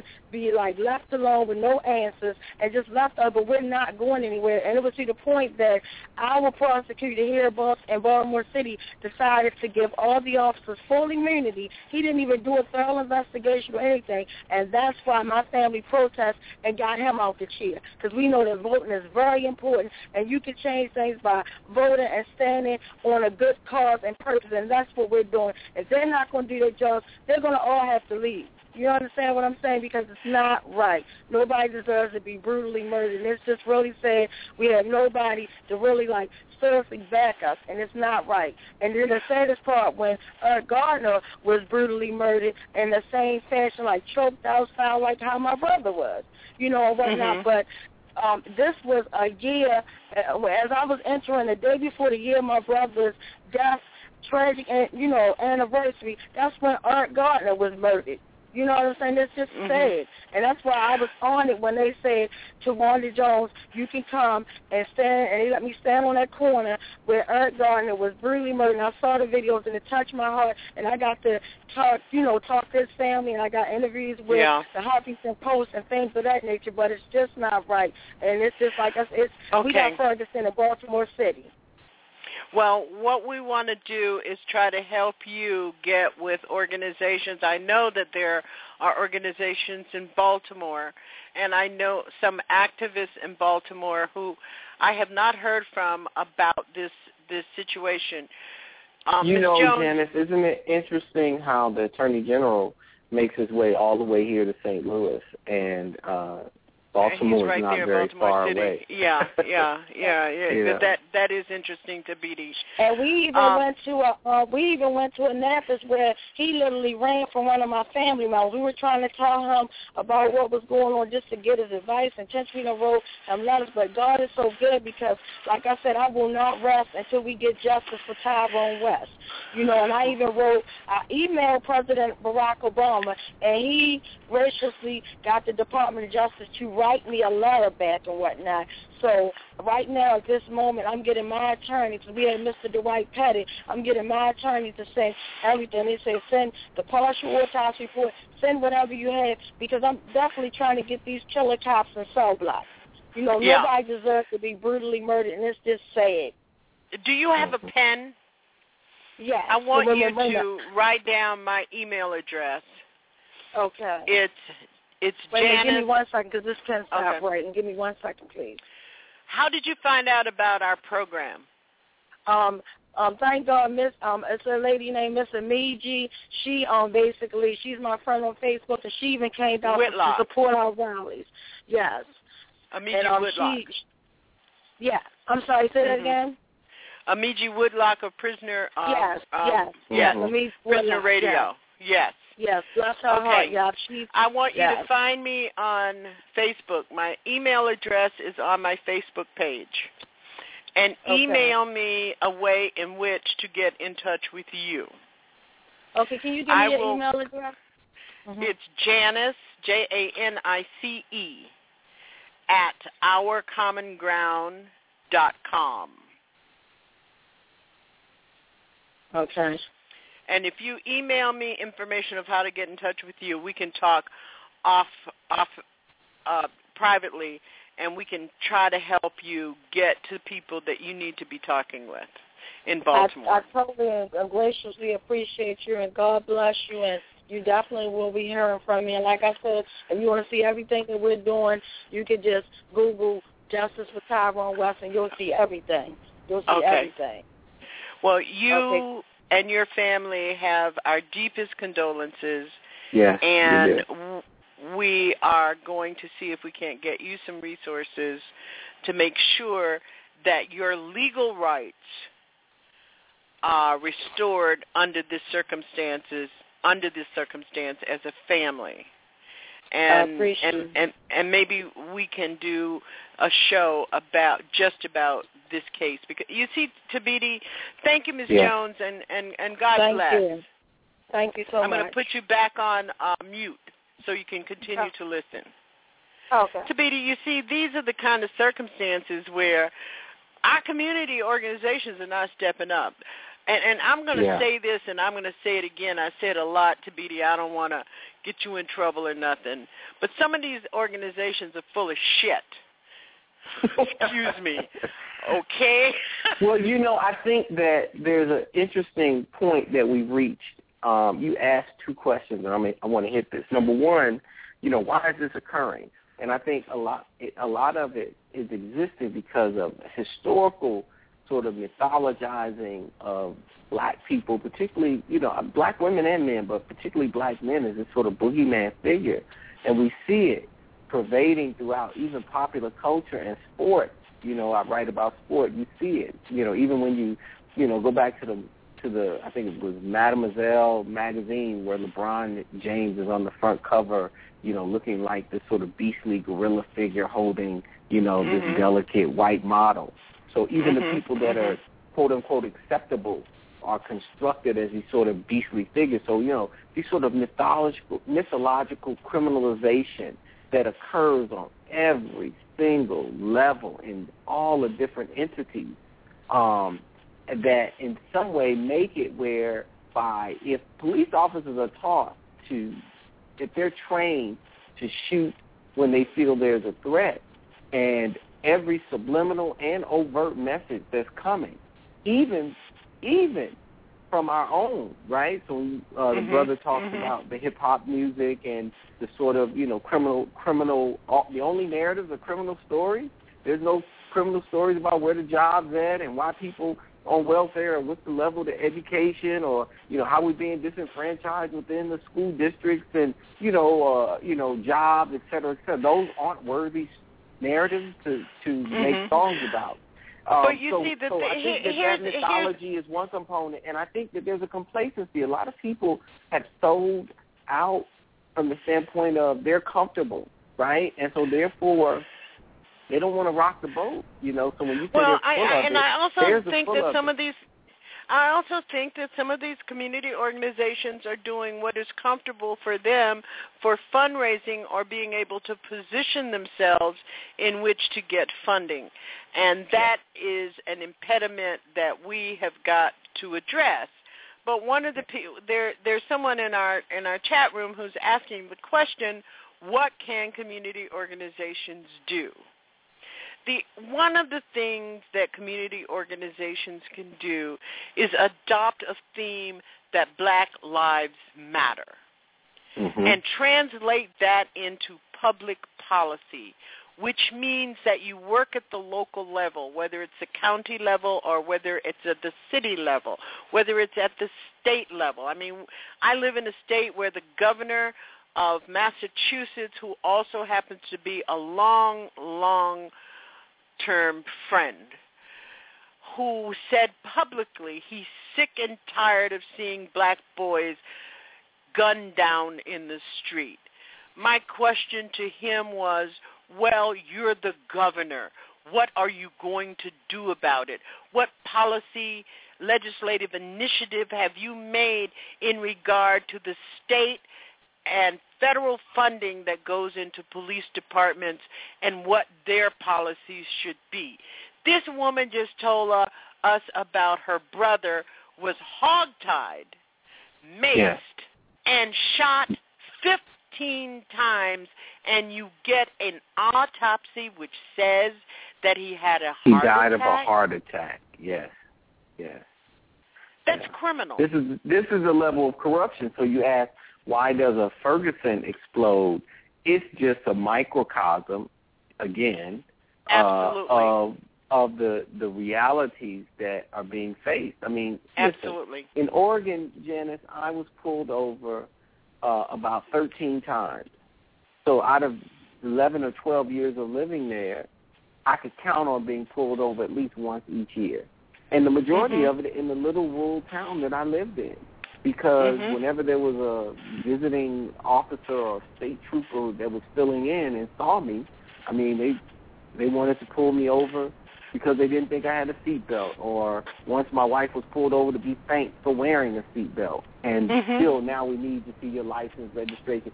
So this, when we talk about institutionalized disenfranchisement, okay, so we're 100% straight, but what about the person that maybe that's not the case? If we're constantly targeting a particular group, if you target them a 100 times, there's a chance that out of the one, out of the 99, one out of the 99 times that you miss them, one of those times you're going to get one out of the 100 you're going you may get them for something, you know. Uh-huh. And uh-huh. uh and and so I mean so so I mean these are the dynamics. These are the realities absolutely. that we face. We're going to go to 404. You're on the air. I respect you. Thank you for your call. Oh, greetings to you, Janice. This is me, um, Sarah. Sarah, good to hear from you. We're with Um, Dr. Thabiti Lewis. Hello, How are Dr. you doing? Um, Lewis. Uh, not too bad, sir. Um, it's a pleasure to hear you on the phone, Janice. Um, I was listening in online, and then I decided to call in when this topic opened. And of course, my condolences goes out to the sister that just got got off the line in regards to her brother's situation. Uh, Janice, um, you were speaking about this case of police brutality and the racial profiling. And the only way that we're going to get this matter corrected is that there has to be some sort of pain involved. And white people only react to it on one or two ways, when, they, when they're feeling pain and when their money is feeling funny.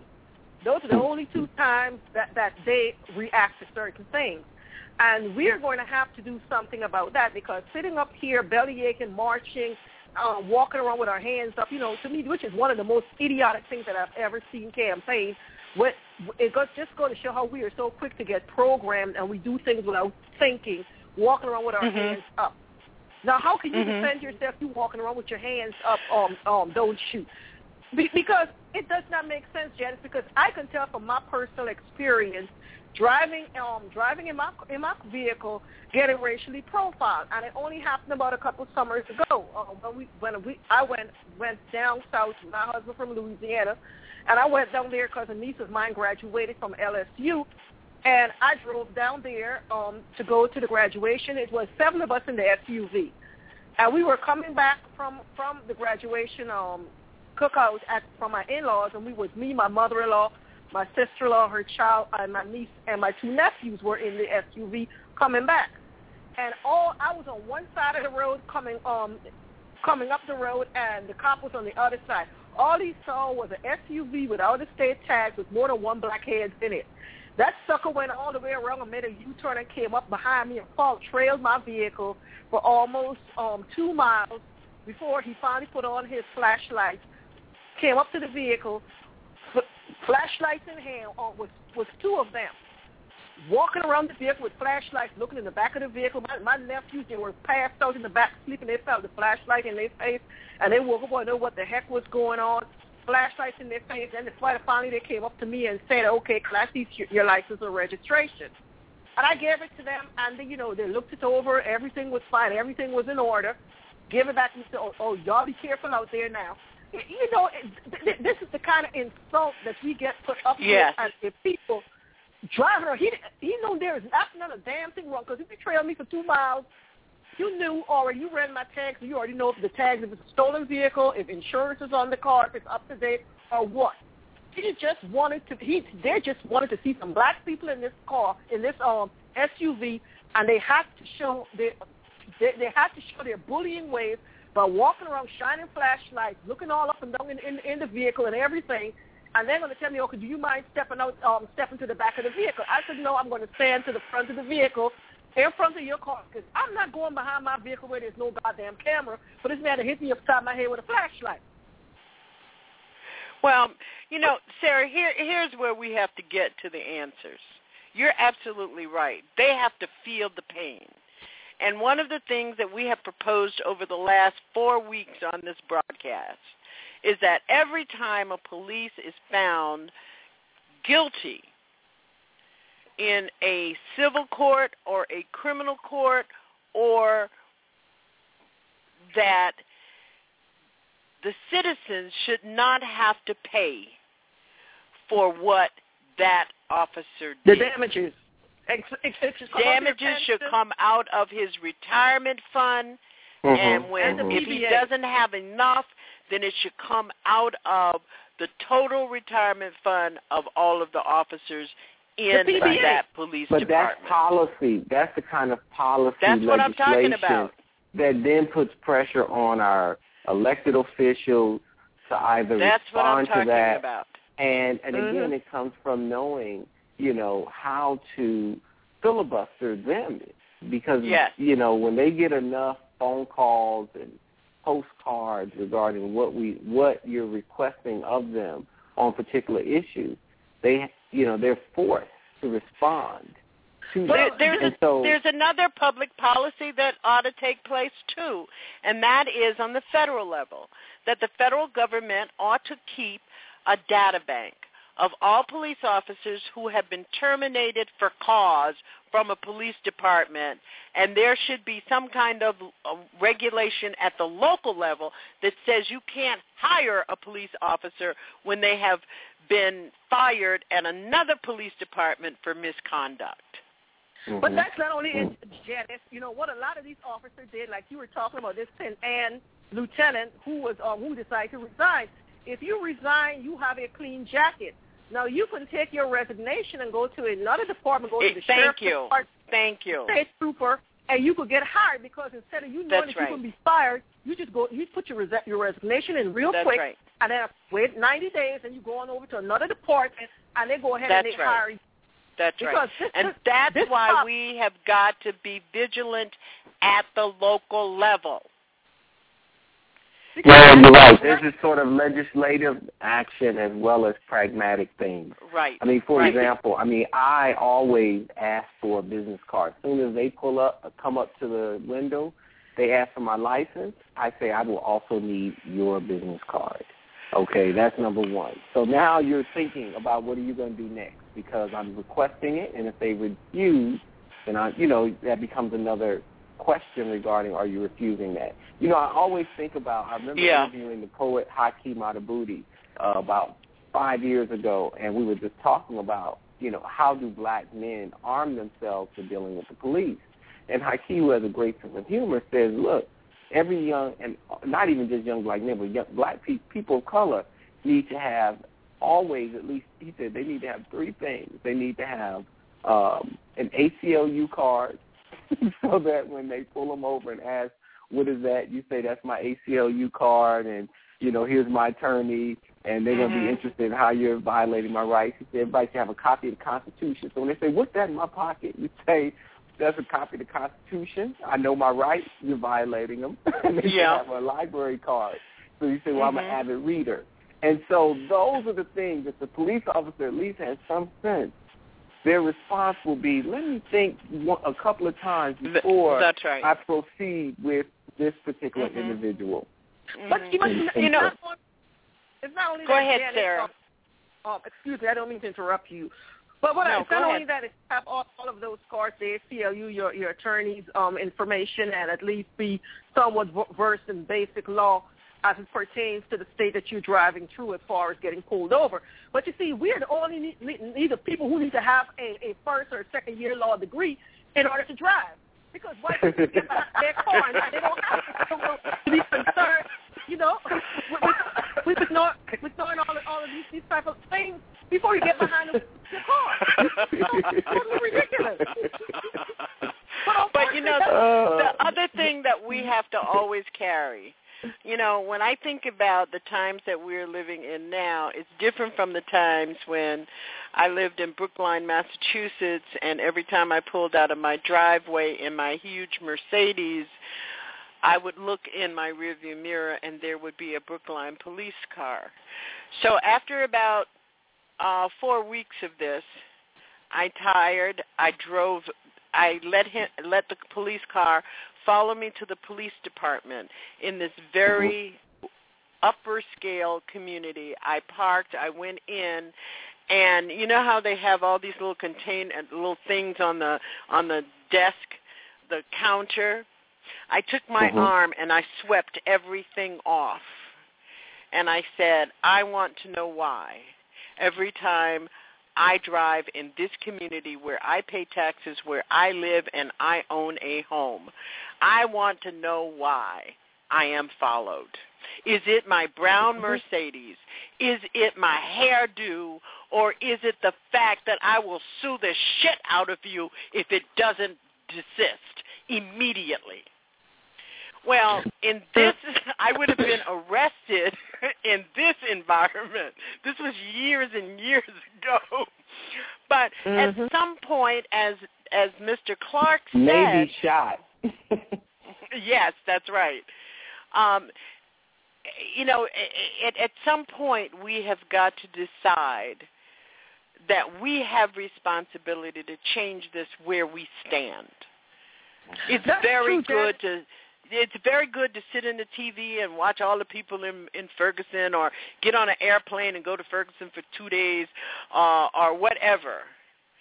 But until we start changing it where we live, until we That's right. start changing it in the minds of the people who walk the streets and drive the streets where we live, it will not change.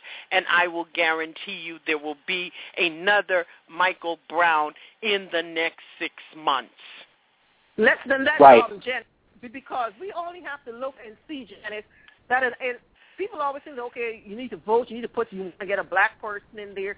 But to me, I'm looking around at our circumstances, and I'm seeing that when we have all of these black elected officials, their hands are pretty much tied as to what it is that they can do. Because Yeah. as per se, this is a majority um, black town, over, over three quarters um, black. But the police, they're they're being policed. The mayor is white. The, the police chief is white.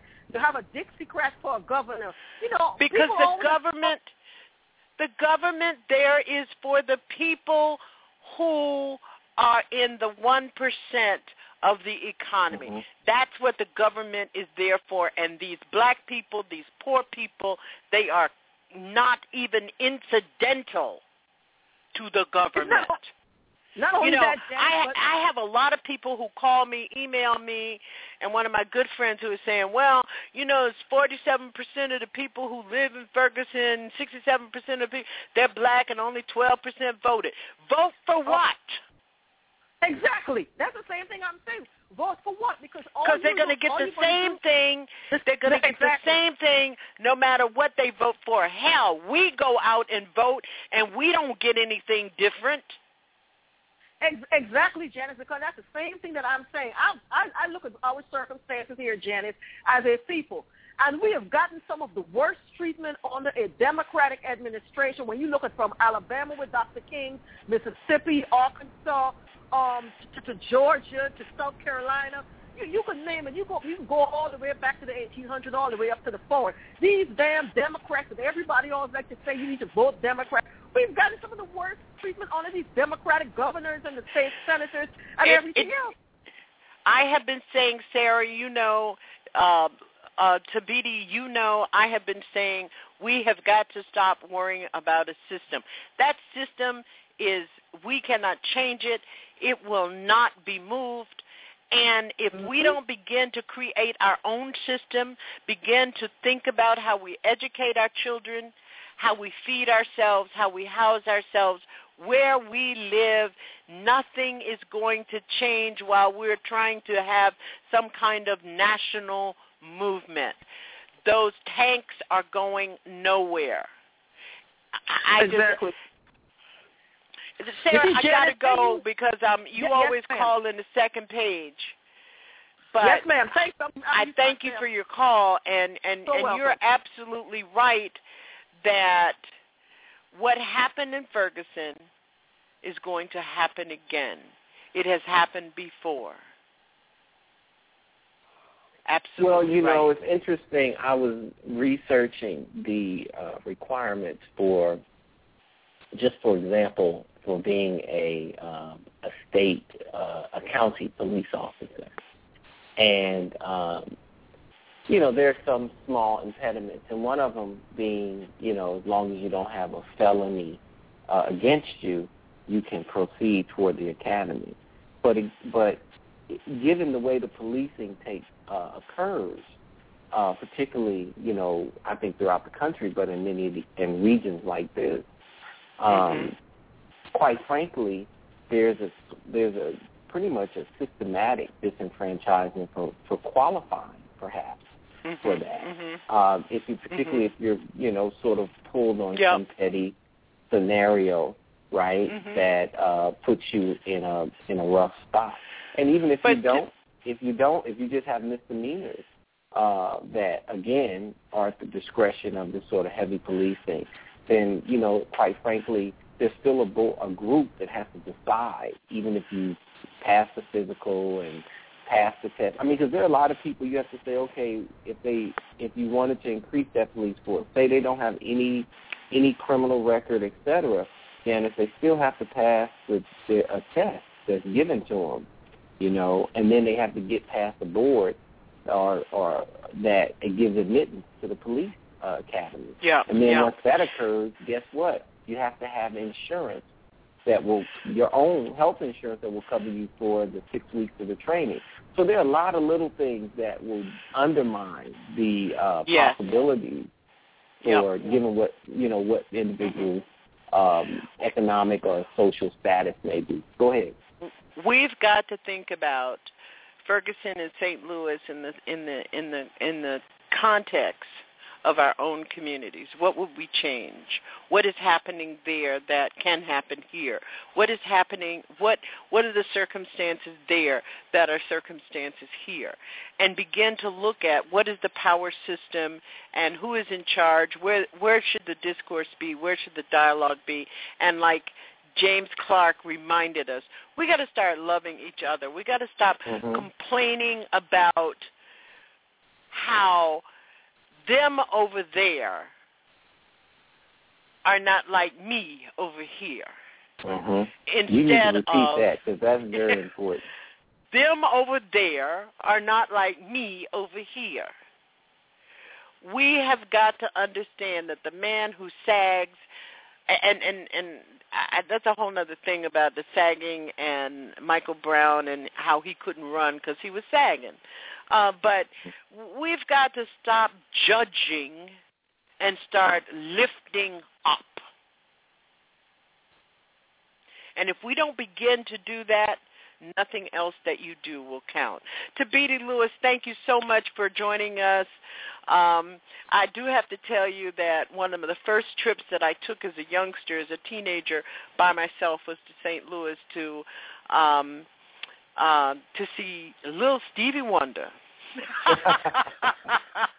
I took a train from West Palm Beach all the way to St. Louis, Missouri to see little all by myself and I met John Lewis on that tra- on that trip.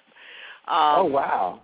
Yeah, yeah, John Lewis was a uh, a young adult and I was a teenager and he signed my pink poodle autograph book that I bought because I never could get funny. little Stevie Wonder to sign it. Thank you so much for being with us, and we hope you'll have us. Uh, we'll- you'll you'll join us uh, uh, in another discussion about these critical critical issues. Well, thank you for having me. It's a pleasure.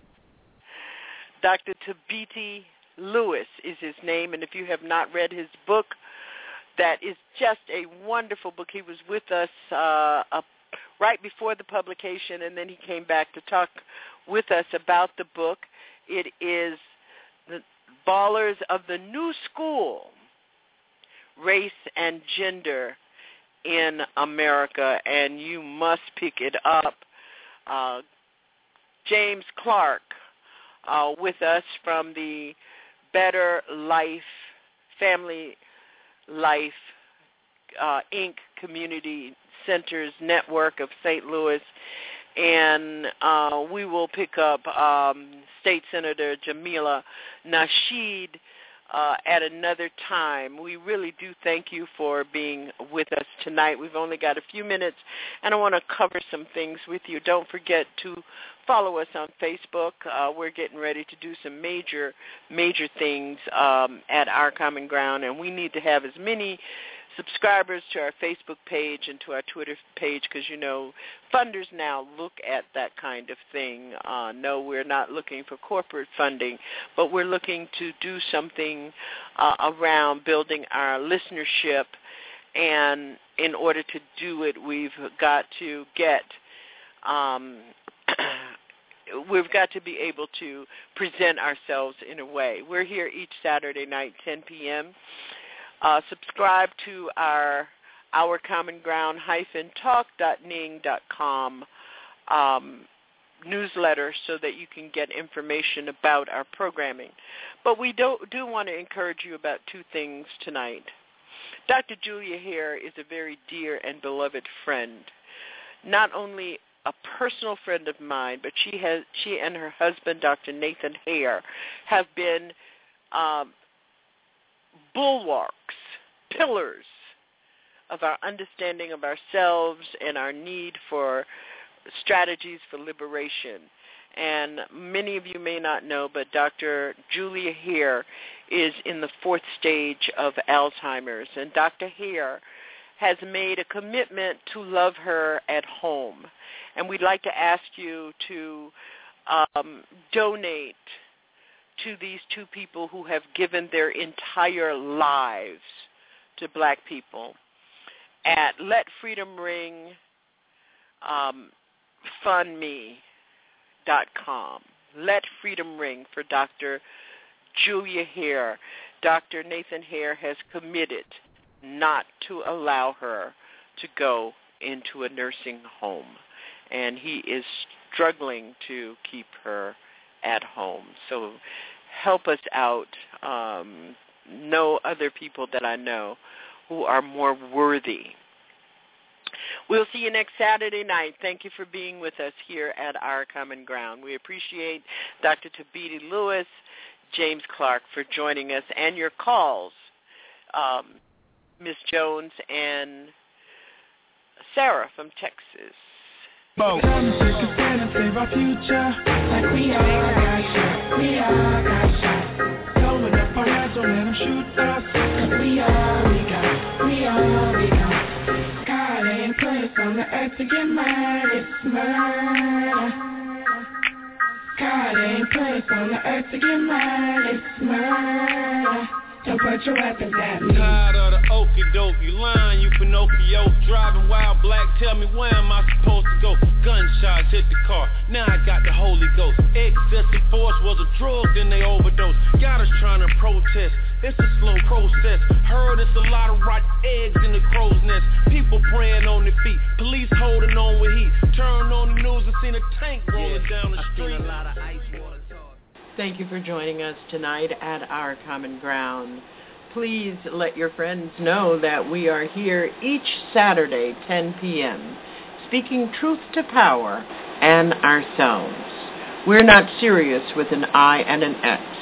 We are serious with an I to liberation. I'm Janice Graham, and we appreciate your support and your listenership. Our Common Ground the sanctuary for black truth. So I'm not asking you for the truth. I know the truth. I know enough. So what I'm asking you is, what is your end game? This is our common ground. Broadcasting bold, brave, and black.